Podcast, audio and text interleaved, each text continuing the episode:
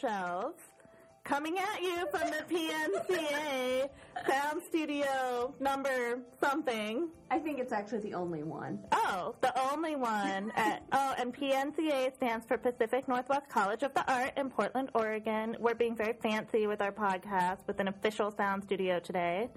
And we are discussing YA diversity. And this is part one. Yes, because there are many, many topics within this topic.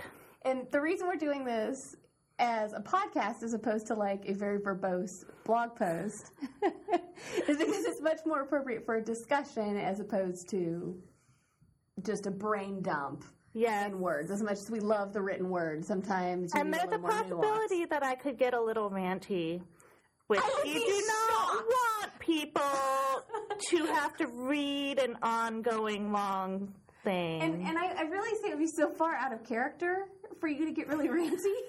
you think it is? Are you being No, sarcastic? Okay, good.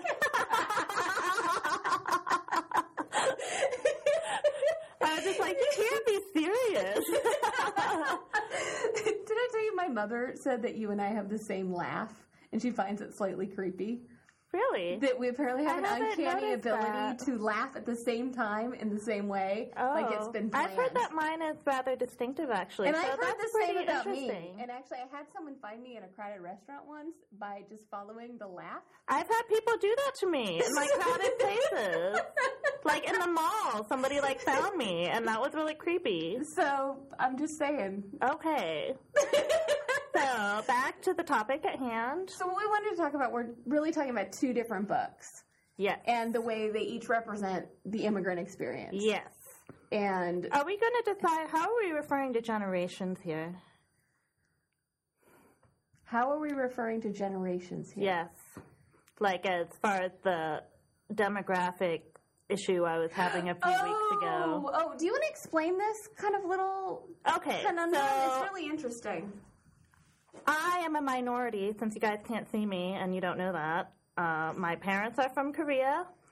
Originally, they came in the 1970s. And I grew up with the impression that I was considered first generation because my brothers and my one brother and my sister and I were of the first generation to be born in the United States but I've been doing some reading, and officially, according to like the U.S. Census Bureau and official places like that, we are considered second generation because we are the second generation to live here. Also, because my parents are naturalized citizens of the United States, so that makes us the second generation of United States citizens.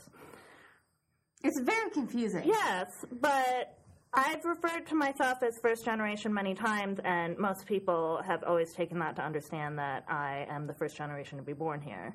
So I don't really so know how do I should want be to doing use this. the language that you are used to using rather than as what the Census Bureau feels we should be using, or should we be official? I think that yeah. Okay. Who cares? Screw official. So, which book do you want to talk about first? Well, let's talk about Sarah Ockler's The Book of Broken Hearts. Yes. Which isn't out yet. It's out in May, and it's quite so a wonderful book. good. But um, Makes me swoon.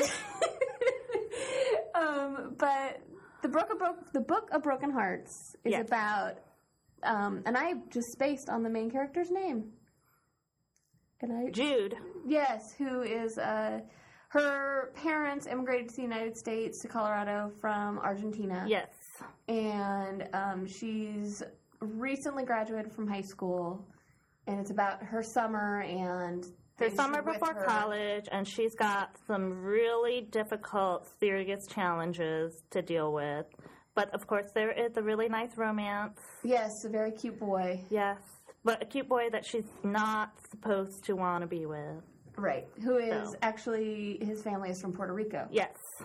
So there's um, some interesting diversity in that book. Yes. And I really like the fact that Sarah Ockler, she wrote a blog post a while ago.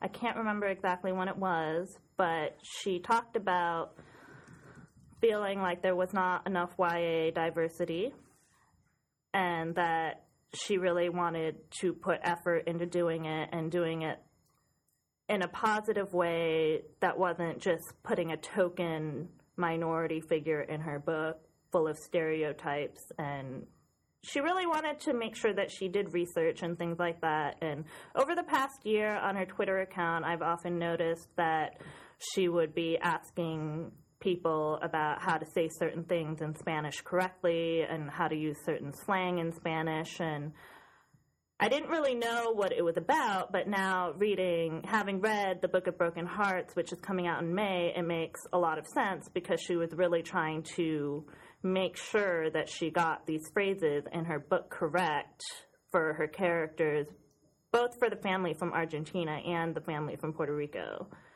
Uh, because I'm assuming that they use different dialects of Spanish in those Yeah, and there was actually a notable in the scenes between with her family and scenes with the love interest family. There was the there was there were subtle differences with Yes. the way, not just the use of Spanish, but even the interactions in the Yes. families were different. I thought that was true. And I think it's really interesting, too, because I got the impression she didn't really do this diversity thing based on a racial thing.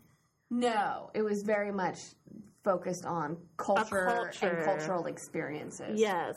And I thought that was really interesting how she did that. And I actually pulled up her blog post and Oh. from it was back it was last April and we'll link to it um, in the post for this podcast. But she had she just basically talked about the fears as a writer in that she needs to overcome in um, ensuring that there is diversity in in her fiction. And the first person said, or the first fear is, as a Caucasian, I'm not qualified to write about or from the perspective of people of color. And she talks extensively about, um, you know, research and um, point of view, and that part of being a writer is to tell a story and do research, and you know, but you could also get to, you know, learn about authenticity and other experiences, and that's sort of part of the job of being a writer is not just write about your own experience. And Yeah, and I thought she did a really great job in this book. of- Um, on that particular thing. And I think also the thing that she did such a great job is is the the family being Argentinian is not. I mean, I, and I don't like to pick on Simone Elkeles, and I'm not sure if I'm saying her name right, but she has a series of books that feature Hispanic characters, and they're not bad books, and they're very popular, but it's very much the um, the immigrant experience she chronicles in those books are very sort of this almost a stereotype of what you expect to see in especially in YA um, fiction. Is is it featured prominently as like an issue? it's Is not an issue kind of- they're or- they're very much like YA like overly dramatic YA romances. Okay. and there's something like honestly guys like if you read those books you will accidentally read all three of them. Because there's you can't like they're you can't stop reading them like they're but they're also kind of terrible. And the spanish is like i'm not i don't have a lot of knowledge of spanish but i grew up in a community with a lot of spanish speakers so i know i know the slang and the naughty words. And so like some of it is not correct but and i don't know why there's not the attention to quality control in that um, regard but it's very much um, what you expect is like you know the kids are involved in gangs there's you know it, it- and not that those things aren't real but they're also not issue books so it, there's an awkwardness in Yeah. there's nothing that surprised me about the way she just depicts Portrayed, the hispanic yeah. families um, and i think that's kind of doing a disservice I think there's too. a wide range of diversity in the immigrant experience. Um, because there, I mean, there just how many countries are there in this world that people come from? You know, how many cultures, and then they all like show up in the U.S. and there's just no way to stereotype all of them. And I think that there is a tendency to do that I think definitely in fiction in, general, but especially in YA especially fiction. in YA fiction, when immigrant families are depicted, dollars to donuts are depicted in a very specific way. Yeah. Whether it's an issue book or like a fluffy romance, there is people don't there isn't a lot of sort of pushing to examine the multitude of experiences people can have when they come to this country from another place or their first generation or second generation depending on the definition you're using um, and it's kind of honestly it's kind of boring It is, and it's a bit disheartening um, for me as a minority not seeing them well represented. It is actually quite upsetting when I see a lot of stereotypes in that way. And I'm just like, there has to be more than this. I, I just don't understand how there can't be more and how I don't know if it's writers who aren't writing more or publishers who aren't publishing more. I, I, I mean, You know. I think it's probably a sort of a you know chicken or egg scenario because Yeah. I'm guessing you know one of the second thing in in Sarah's post, not me, Sarah Ockler, was um, that the, there's a fear among writers that if they write about people of color, the story must like teach a lesson or take a stand on Right. the issue, and I thought that was really uh, telling too that there's probably likely an expectation in the publishing industry that when you talk about these things, they have to be issues and not just Right. I don't know. If And I don't think that's necessary either. Um, I think it's really important to weave these characters into stories in a way that people can recognize themselves in them. You know, I just I don't see how it is that every Latino person in this country wants to read a book about how they're in gangs and in poverty and need to be brought out of their poverty. You know what I mean? It's Well, not that way. And that was why I really liked, um, even though I had some issues with the story, um, Liz Fichera's Hooked, which the main, there it's a dual narration, but really the main character is this girl named Fred, who's Native American. She grew up on a reservation, mm-hmm. and she loves to play golf. Like that, Right. she lives for golf.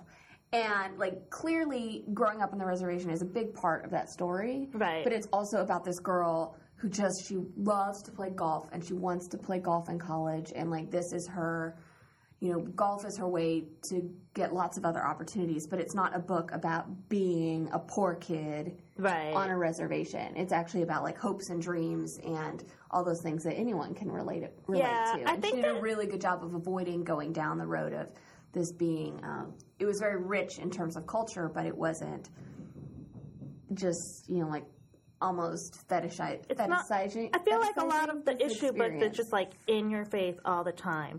This person is of this background and has these issues, and they just it just and it's not like that. I didn't think about the fact that I was Korean American every second of every day, and how that made me relate to other people, and how they it made other people view me, and that's something I think about sometimes, but it's not my whole life, you know. So I just don't think that. A- and at times a it can fair al- way to write about people. Feel exploitative. Yes. and it, it and- and almost I don't know, sort of feeding certain perceptions. Mm-hmm. Um, when it's done really, really well, that's not the case. But Yeah. a lot of times it's sort of, I don't know, feels like they're just sort of sliding in certain assumptions Yeah. and not digging deeper. Yeah. So But I like the Simone Oakley's books, which honestly, like, don't read them because you will accidentally read all of them, and there's just something.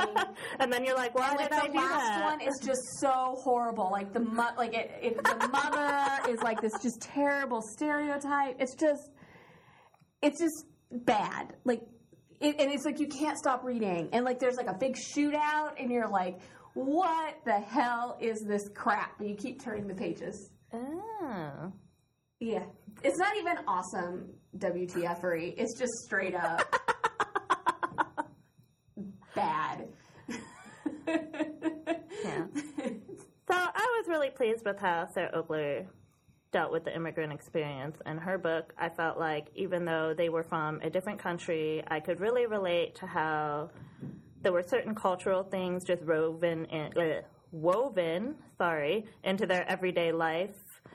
Uh, just with the way the parents would address the kids and I thought the like sibling that. dynamics in Yes. that was incredibly well done. really well done. And especially and, i re- could re- you could really see a difference and i think this is really true in my family too with the cultural influence as it goes from the oldest to the youngest child because the youngest child had like and i'm the youngest in my family so i feel like i in a way was the least influenced because my parents had been in the country so much longer. And my parents always spoke english to me growing up. Like i don't know korean like hardly at all just like certain little words or like when my dad would tell me to turn the tv off he'd tell me to do it in korean so i understand that things like that, That's or really like funny. dinner time and things like that. So I understand those basic phrases. But and I think that Sarah Oakwood did a really good job in her book because a lot of those kind of things were woven into her story, where it was just natural for her parents to refer to her by like a little pet name in Spanish and things like that, or say certain things in Spanish to them that they just automatically understood, even though they did normally communicate in English as a family. So, Um, and actually, Sarah said something really um, astute in her blog post that where she asked the question, just who's who is responsible for writing diverse characters in YA, and she said that. Um, I hesitate to even use the word responsibility because it's not actually that. We're writers. Our only responsibility, as far as I'm concerned, is being honest and authentic in our work. But to be honest and authentic, we also have to address this. We live in a diverse world. Pretend otherwise is more fantastical than believing that sex with vampires is a good idea. and she did have a disclaimer after that. Not that I'm judging. I am judging if you think having sex with vampires is a good idea. FYI, I'm just throwing that out there. yeah, someone who recently I think watched that might be a subject the for a different Twilight movie, podcast. I just yeah. it seems like bad things can happen. but the Twilight issue is probably for another time. Yes, yes. we might have to have your husband on as a guest. I don't think he would be willing to participate and publicly like put his name against that. So as his closet Twilight fandom. But you also recently read, and I actually haven't read this book yet, um, Eleanor and Park, which yes, were- I did. uh, which has been really, really loved by a lot of folks, and we both really loved Attachments, which yes, is Rainbow I really, really enjoyed novel. it. I really loved attachments. I, I, loved thought it was Attachments too. I thought it was so charming. and smart and Yes. clever and had a really unique voice. So you know, definitely Attachments is highly recommended. yes, And so we were both pretty excited about Eleanor and Park. yes.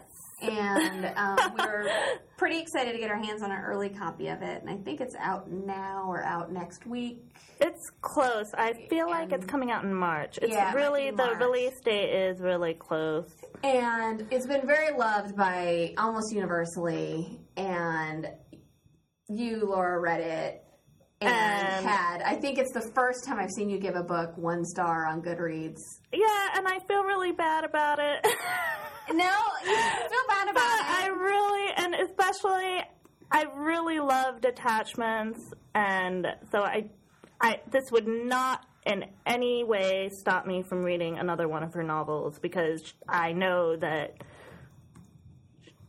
she can write in a way that I really enjoy. Uh, but this book really did not do it for me, and part of it is related to how she dealt with the immigrant experience in her book, which uh, I had a lot of problems with it because she she did it purely from a racial standpoint. And do you want to tell us like just a little bit about sort of the framework for this book? Oh, okay. It's, it's technically historical because it takes Right, place in it the 80s. takes place in the 80s. I think it's 1986. I want to say. That's- I believe it is 1986. And Park is the male character. He is half Korean. His mother is from Korea, and his dad served in the military in Korea. Not during the Korean War. This takes it. He would have just been serving on an army base there, which the U.S. had the really big one over there.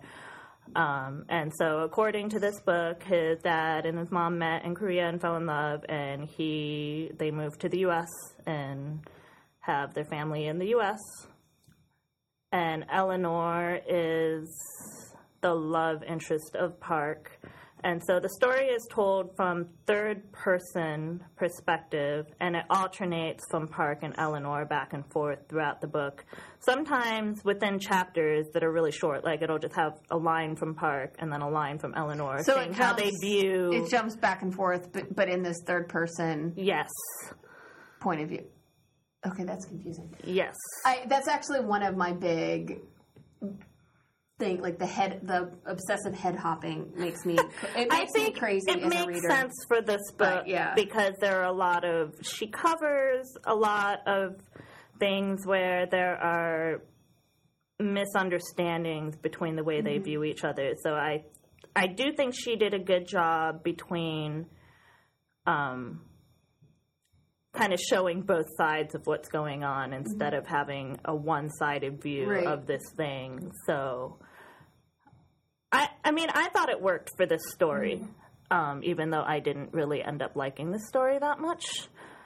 Um, and like I said, a lot of it has to do with how she dealt with the immigrant thing, which was purely from a racial perspective, which part of being in an immigrant family is about how you are between two cultures where you have like and my family's from Korea like Park's mother is in this book. And the value system and the culture in Korea It's is very different from what, vastly- what we Americans are used to. I probably just attacked everybody's ears, like saying that. Sorry, but I mean it's really, really different, and that does not show up in this book, not one bit. so that sort of cultural tension where you're Yes, you're living in the United States, but with sort of the values yes, overlaid over that. and, and basically, Rainbow is it Rowell or Rowell? How do you I say Raoul, but I don't know. I'm sorry if I got your name wrong. She probably quit listening Yeah, actually after I I, said she gave her book one star. You gave her book one But star. I'm really sorry if I pronounced your name wrong because I tried to do that correctly. Anyways, um, so what was I saying? Rainbow Rowell. She kind of uses this framework of saying that when Park's mother moved to the U.S., she tried to be as American as possible, and I didn't find that to be very authentic because I feel like even if she was from this other country and she didn't like the values that she grew up with and that's why she came to the US. I don't think it's authentic to say that they wouldn't influence her in any way. That she'd be able to just Yeah. Put herself in a bubble and not bring Yes. any of those experiences with her. and there there's only really there's only a couple instances where her culture kind of comes out and it comes out in a way that makes her be derogatory and i didn't really like that and off and So the just way- cultural stuff is painted in a negative light when it's actually I think all. so. I mean, that's my perspective. Um, I could be being a little sensitive about it, but I don't. I mean, I'm really trying not to be. but I have thought about this a lot, and I really, I just found it kind of how she. Anyways, like I said, it was kind of negative, and then also with this book, where the cultural thing wasn't really there and there was a lot about the racial part. and in a, like in in a very specifically almost because I looked at your highlights. Yes. actually like a physical way. A physical way that was very negative. Um, a lot of Park's issues stem from feeling very negative about the part of him that is Asian. And I- it's hard to say the part. I don't really know how what other word to use because I mean he just he's Asian. His dad is white. He's Asian, so he's not like split in half per se. So that's not what I mean. But it's sort of a self-loathing of yeah, those- he's got real his identity. self-loathing of himself. He doesn't see anything positive about where he is, like where his mom about that side Is of himself. Is that addressed at all in the book, or is it just sort of an is? Because It I is addressed that, 'cause I a can see little that being sort of an interesting sort of bit of character development, but I- also don't know if you could do it as just sort of a little element, like I don't, it it sort of just kind of. like- I feel like it was mainly just kind of part of the book. And another thing that really bothered me about it was that he really associated this negative Asian side of himself with feeling like it made him feminine, and he made it sound like a really bad thing. interesting. So, I mean, there's many instances in this book where he uh, is. Well, there's one instance in particular where he is talking to Eleanor, and he's like. Where, where he basically says that he thinks that it makes people look at him like he's a girl and not a guy, and things like that, which And that's not really is that that's I don't. That really rubs me the wrong way. I don't really know how else to say it. that's interesting. And you had said to me that like Uh, he has really big issues with not seeming masculine enough, especially to his dad. Um, he, his dad never says anything really, as far as I could tell. As far as him thinking, he does have an issue with. He does have an issue at one point with Park wearing eyeliner, but that's not really related to his ethnicity. Um, but Park has a lot of issues with himself where he feels like uh, he seems feminine and he is upset that he is short and he blames his Korean genes on that and things like that. um, so a lot of his issues just stem from basically physical appearance. And that is, to me, a very short sighted view that's interesting. I mean, I of grew the immigrant experience Yeah, and I because it's not just about I how mean, you, you look. know, I'm like just a dorky white girl. You know, I mean, I'm not. I wouldn't put it that way, but I mean, really. And, but like I like I mentioned, I grew up in a community with a huge number of immigrants, yeah, and it. I mean, when there and there were you know tensions, you know, both sort of internal and sort of external tensions. Yeah. it was. I mean, honestly, it was usually more of sort of like cultural, social things yeah, than the appearance thing. yeah. I mean, and I don't know. I mean, that's just my own personal experience as sort of like an external observer, but it's kind of interesting that that the physical is what, and I mean, if it makes sense for that character, but it sounds like it wasn't really explored in a thorough way. Yeah, I mean, it seems like it's done in a way where he thinks of that part of himself as being completely negative, which I thought was sad. It And I really, I really just didn't like the way that it was so cut and dried for him to have this Korean part of himself be negative, where he viewed himself negatively and he thought other people viewed himself negatively, and in the way that he thought it made him negative because it made him girly. Like, what is yeah, that? there's a lot of interesting stuff. Like that's a lot of stuff to sort of unwrap and uh, think about. That's a lot to Yeah. be contained in a single book. I mean, he, he often thinks that he- other people think of him as a, let's say, a derogatory word for female parts that starts with a P that I don't want to say Right. because I think that that's is a not nice word. a bad word and I don't like to use it and I don't like it when other people use it, which I understand how she used it in the book, but I just don't want to say it on the podcast. So Um, yeah, that is so that is so interesting to me.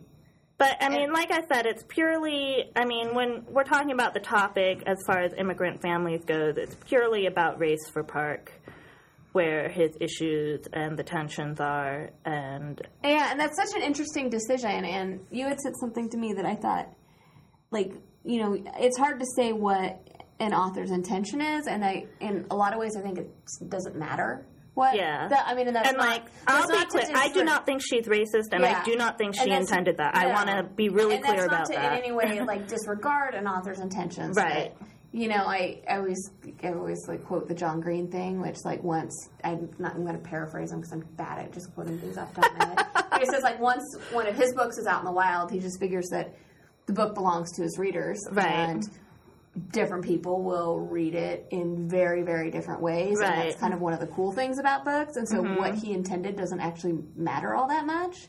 And I think that's probably the way a lot of people feel about who put work out into the world. Mm-hmm. Um, you know, but I do wonder if there was some sort of you, you'd wonder if she, there was sort of an overarching lesson or issue that she was trying to um, push about the 1980s and sort of, you know, like racism in Racism the 1980s. in the yeah, 80s I was I was kind of wondering that. I mean, obviously, I can't be sure. Um, just, I mean, I did read that interview, like I mentioned, Mm-hmm. that I talked to you about, where she was saying she grew up in Omaha, which is where the book takes place in Omaha, Nebraska, in the 1980s, and. She, uh, she was trying to portray the Omaha that she grew up in, and she specifically did mention race as and racism in Omaha is one of the things that she wanted to portray.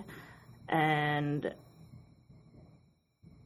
honestly, racism towards Asians, as portrayed in the book, has not changed.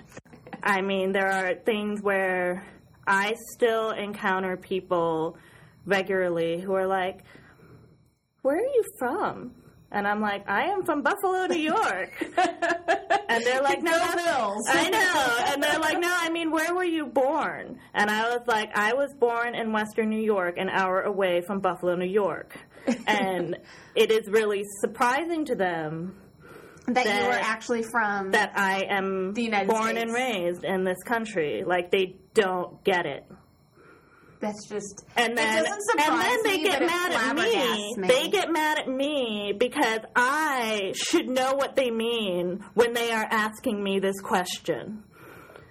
well, that's just. Stupid. They should I should understand Yeah. that they that specifically they're idiots. want me to tell them what my That you're race from is. Korea, even That my- though yeah. you are actually. I am Buffalo, supposed to understand this so that when they feel ask me these questions automatically. Wow, that's really interesting. and this is normal. Or people are. I mean, I've had so many people be like, "Gosh, you know, you speak English really well." And I had somebody say that to me really slowly once, as if like I wouldn't understand him. It's like you speak English very well, and uh, like I'm not even joking. This is how these people. This is how this person talks to and me. that's no different than what's know? portrayed in the book. It's not. Yeah, it's not really any different where people have these things where they automatically assume you're Chinese first. Um, like that review of the excellent Korean restaurant we went to, where someone wrote this crazy rant about how they had had such better Chinese food at every Chinese restaurant they had ever been to. It's like, well, you were eating Korean food, so maybe that's why the Chinese food sucked. yeah, um, but I don't know. Maybe Omaha, Nebraska has changed since the 1980s, but it doesn't. It's not really that different in my daily life. It hasn't. I mean, I That experience lived in the Portland area in the 1980s, and I would say that the the sort of overall, you know, cultural and honestly, like Portland is kind of a racist town, which people don't like to admit, Yeah, because it really prides Reality itself on being very is liberal. no different than it was when I was growing up here in the 80s. I mean, if we're we just are better at pretending that it's different. Yeah, so I don't know if she was trying to make a point or not in saying that the immigrant experience is. And she probably did not think this deeply about it. I'm probably reading into it this much, but uh, too much. But I don't know if she was trying to portray that the immigrant experience has really changed for people Well, and that's what I think Asians the in subtext, particular. and it's probably unintentional, but of setting it in the 80s sort of makes it sort of a trying to create like a cultural or a historical snapshot. Yeah, and, And I'm not trying to say that, that people there's- are really racist or anything. That's not what I'm trying to say. Is that I think that about everybody in this country because that's not the case. But um, there are certain viewpoints, I think, and certain stereotypes of Asian Americans that people have, and they have not changed drastically. Or really at all And- since I and I grew up in the '80s too, and it hasn't really changed for me. Yeah. That's I, I do think it's interesting that she chose to set it in the 80s because I do think it gives, in a sense, it gives readers a pass to sort of ignore those elements in a sense because it's, oh, well, that's in the past. And so it's not actually relevant to my current life. Right. Kind of, and I, I think But those things are still Those relevant things are to my life. very relevant to many people's lives. So, I mean, and that's right. Yeah. I, I mean, I know that sounds like a stretch, but uh, you know, I, I see that a lot with um, any sort of historical fiction that deals with any, you know, any sort of racism or sexism. Actually, Yeah. you'll often see like the reaction is very much like, "Oh, it was so horrible back then." yeah. and the it, people kind of remove themselves that that's still part of the context of today. Yeah. Even if things are differently horrible, there are still those things don't just magically disappear because we've yeah. passed the Civil Rights Act or what have you. Yeah, like there was a video by this Asian comedian. I can't remember his name right now. I posted on my Tumblr a while ago, but it's called Things Asians Hate. And it goes on for like 10 minutes about the questions I that remember that. Asians people get on a regular basis. And You're 99% one, of those questions are questions that I get asked regularly still. the one about are you from North or South Korea? Oh my god, kind of I can't even with that. We are not even going to go there. I'm just like I because I, don't I just can't get around that one. Yeah, uh, and people, I've just noticed this in my life that people, for some reason, think it is appropriate to walk up to me and ask me, "What are you?" and things like that. I mean, this still happens. This is a normal thing. Which I just kind of, you know. I mean, I don't mean to rant and no, uh, rant on and on. It, it just it is relevant to me, this but it- podcast. it- I feel like it doesn't so. surprise me, but it it's just I don't know. Flabbergasting. Yeah, I mean, it's just this portion of my life that I'm just kind of like at this point, I don't really know how much I can do to change it. I mean, I'm talking about on this podcast, but like really, like, But uh, I mean, as a result, you had a very visceral reaction to this book and the way that experience is portrayed. would be a waste of my energy and time to try to like deal with every person. It's easier for me to just be like, I am Korean and walk away. It- you know, it, It- you I know, mean- I just don't have the time and energy to expend on every person who wants to like know these details of. Not that they're any of their business, anyways. You know what I mean? like, I'd be tempted to make up like some very random place, like Vanuatu.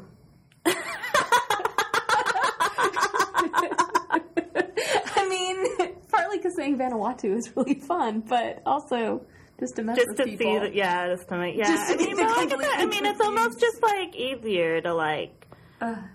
just give them the answer that they they want they're really looking badly. for and walk away. It's just easier, even. I mean, and I don't even know why they care, but apparently they do. Apparently, it's very important.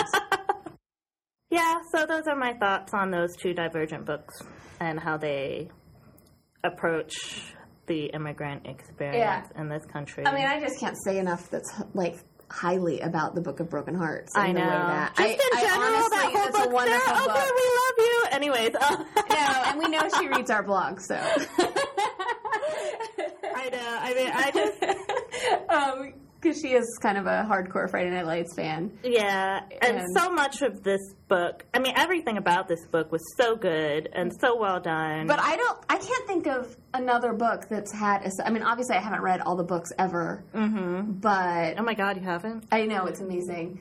Um, You only have like a thousand books on your Goodreads. You need to. I know. Get- I actually went through and I actually deleted a ton of books from my Goodreads. Your, your to- I- list. I yeah, deleted about I need to do them. that. It was very liberating. Um, but I just can't think of another book that's sort of dealt with that in that way, where it was just it wasn't like the issue. It was almost um, It was just kind of woven the into the story. and part yeah. of her, part of Jude's story, and um, because most of and it, and they talk about it sometimes, but Yeah. it's not like something that they're talking about all the time. And it's not. I mean, it's not really put in. A, there's not really any judgment placed on it. You No. know what I mean? Like it's not. It just is.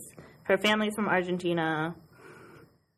that's just the way Yeah, it and it sort her. of informs. you know, you she know, knows some Spanish. You know, yeah. There's like certain cultural things, and But it's not. Yeah, it's not. I mean, it's not like in the Simone Elkeles' books, yeah. which. I mean, I guess I feel like in Eleanor and Park there was judgment in it, and it was negative, and so I guess. Well, I and it sounds like if that part of his character had been sort of further explored and fleshed out, it might have been a different sort of story too.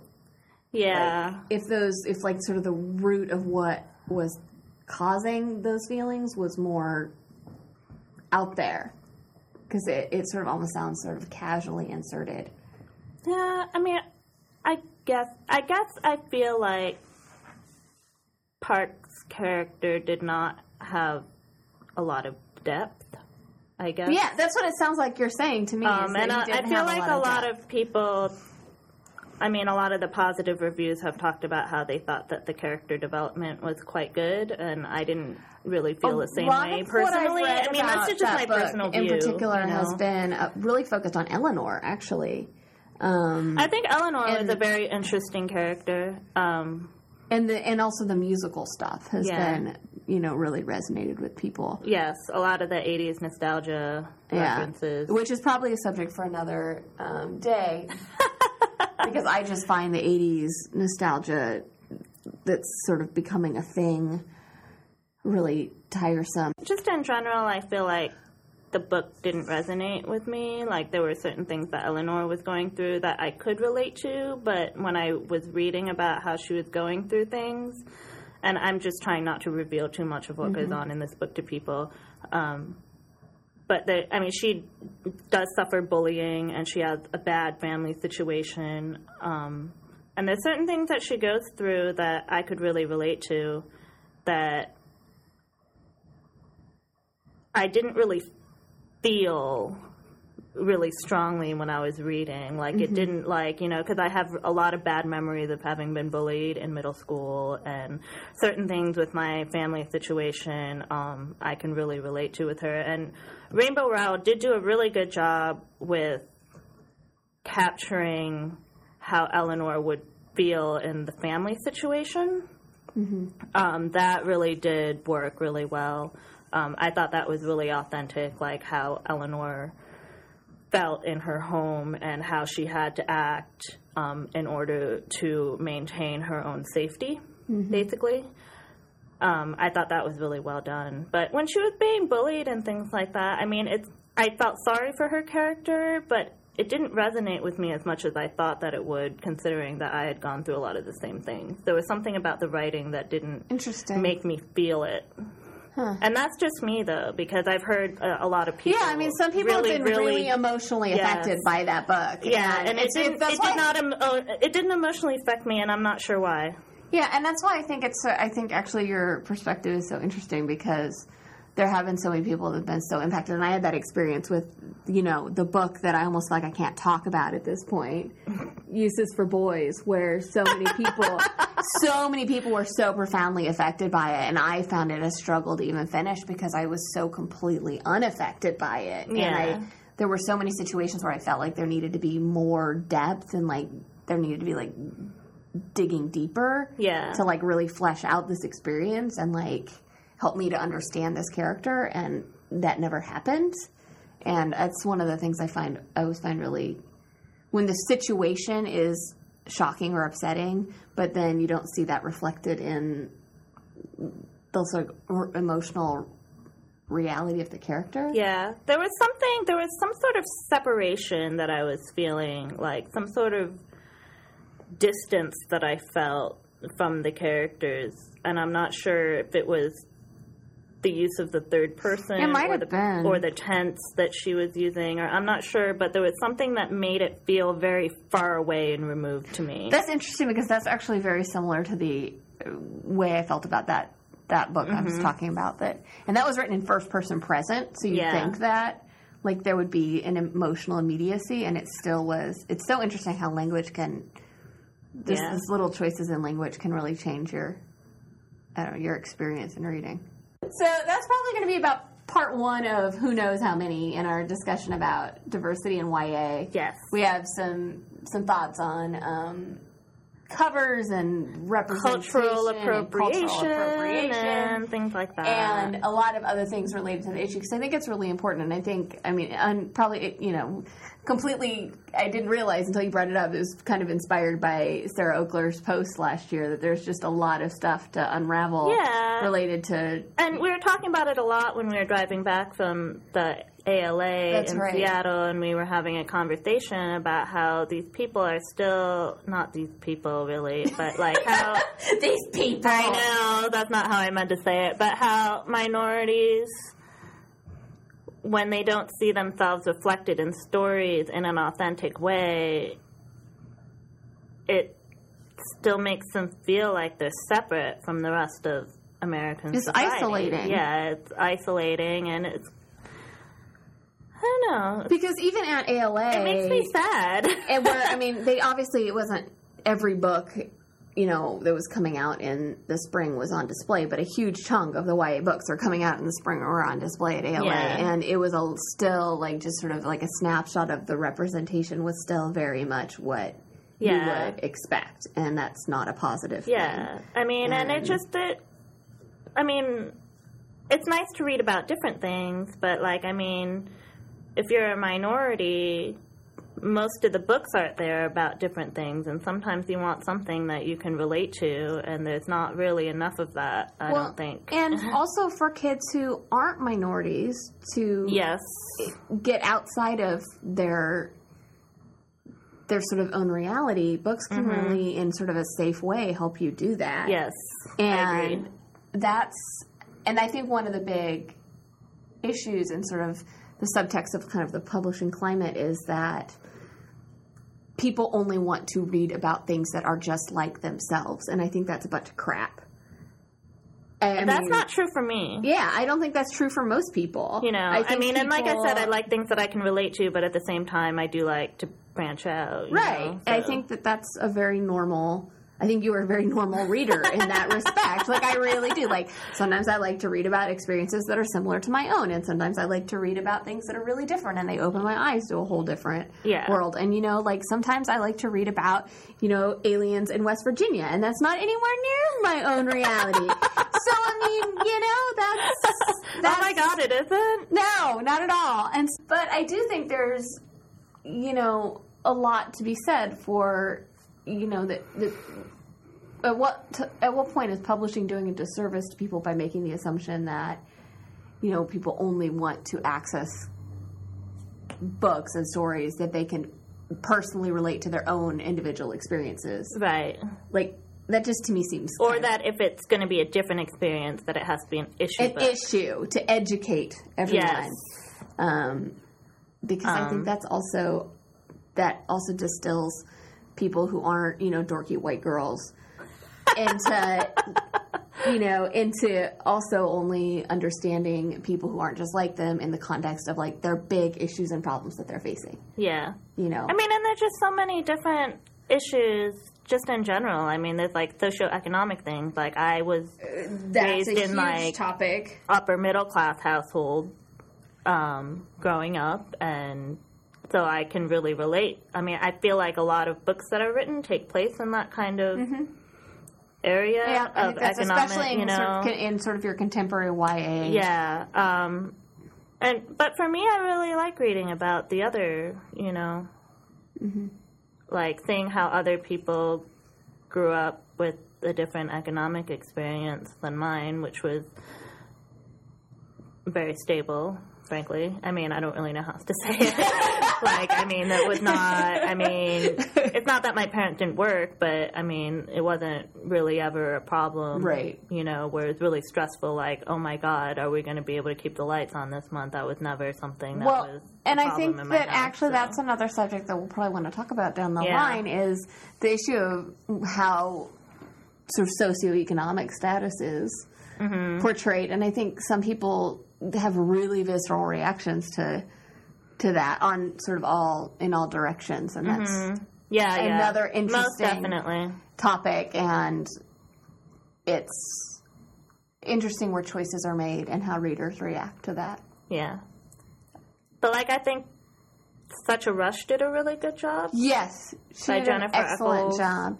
I would say Mindi Scott's first Yes. book, Free Fall, um, where Seth's the main character. I mean, he lives in a trailer, but it's not a book about a kid living in a trailer. Mm-hmm. Yeah. It's just and part also would live through this where I feel like her situation was pretty privileged. yeah, upper middle class. Um, but there was still a lot of interesting dynamics going Mm-hmm. on that made her life not, you know, she, that went along. That, the stepfather and the, you know, the there step- were you trappings know, that went along with that experience as right. So. And um, I think it's, I think she does an excellent Mindi job does in particular. a great job with that. She's very sensitive to that. having without- just these well-rounded characters that you know with especially in their homes like Yes. they're even though most both of her books they don't really take place that much in their homes Mm-hmm. like the experience of being in their homes is very well like you can picture what it's like to walk into Seth's house or Coley's house and Yes. like, understand all the things that are happening when they go into that house. yes and that's like it's a it's a but little it, it's thing, not a but thing it where makes you necessarily huge- are like oh my god i feel so sorry for Seth. no, you, know, never feel not sorry like for her characters at all, so- And I think that's actually kind of an empowering thing too. Yeah. we love And Mindi. it- I think it's hard to, yeah.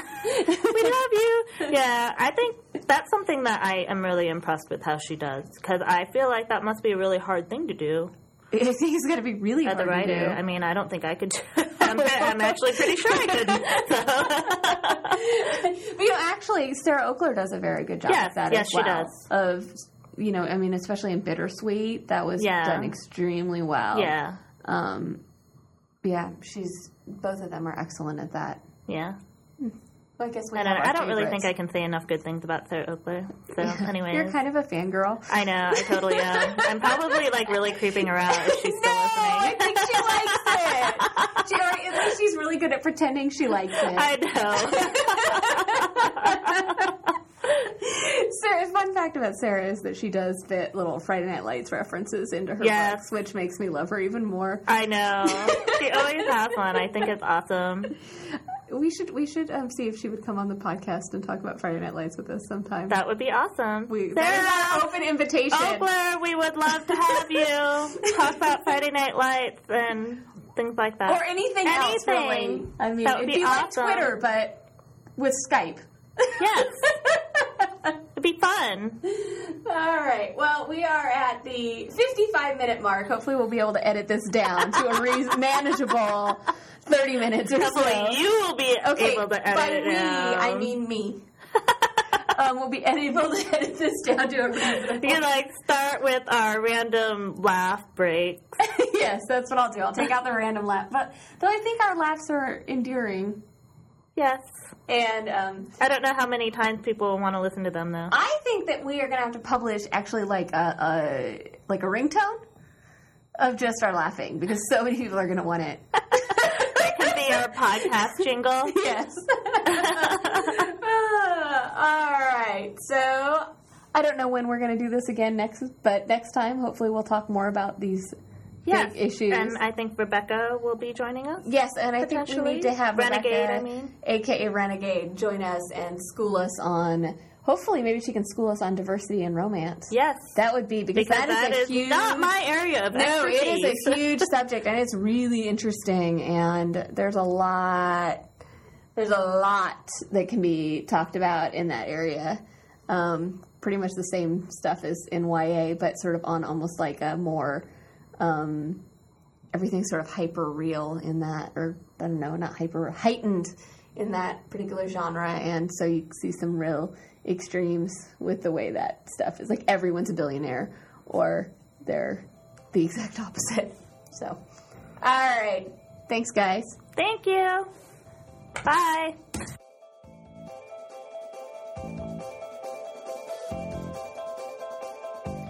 Thanks for listening to the Clear Eyes Full Shelves podcast. Be sure to check out our book reviews, recommendations, opinion, and all around nerdy badassery at cleareyesfullshelves.com or on Twitter at Full Shelves.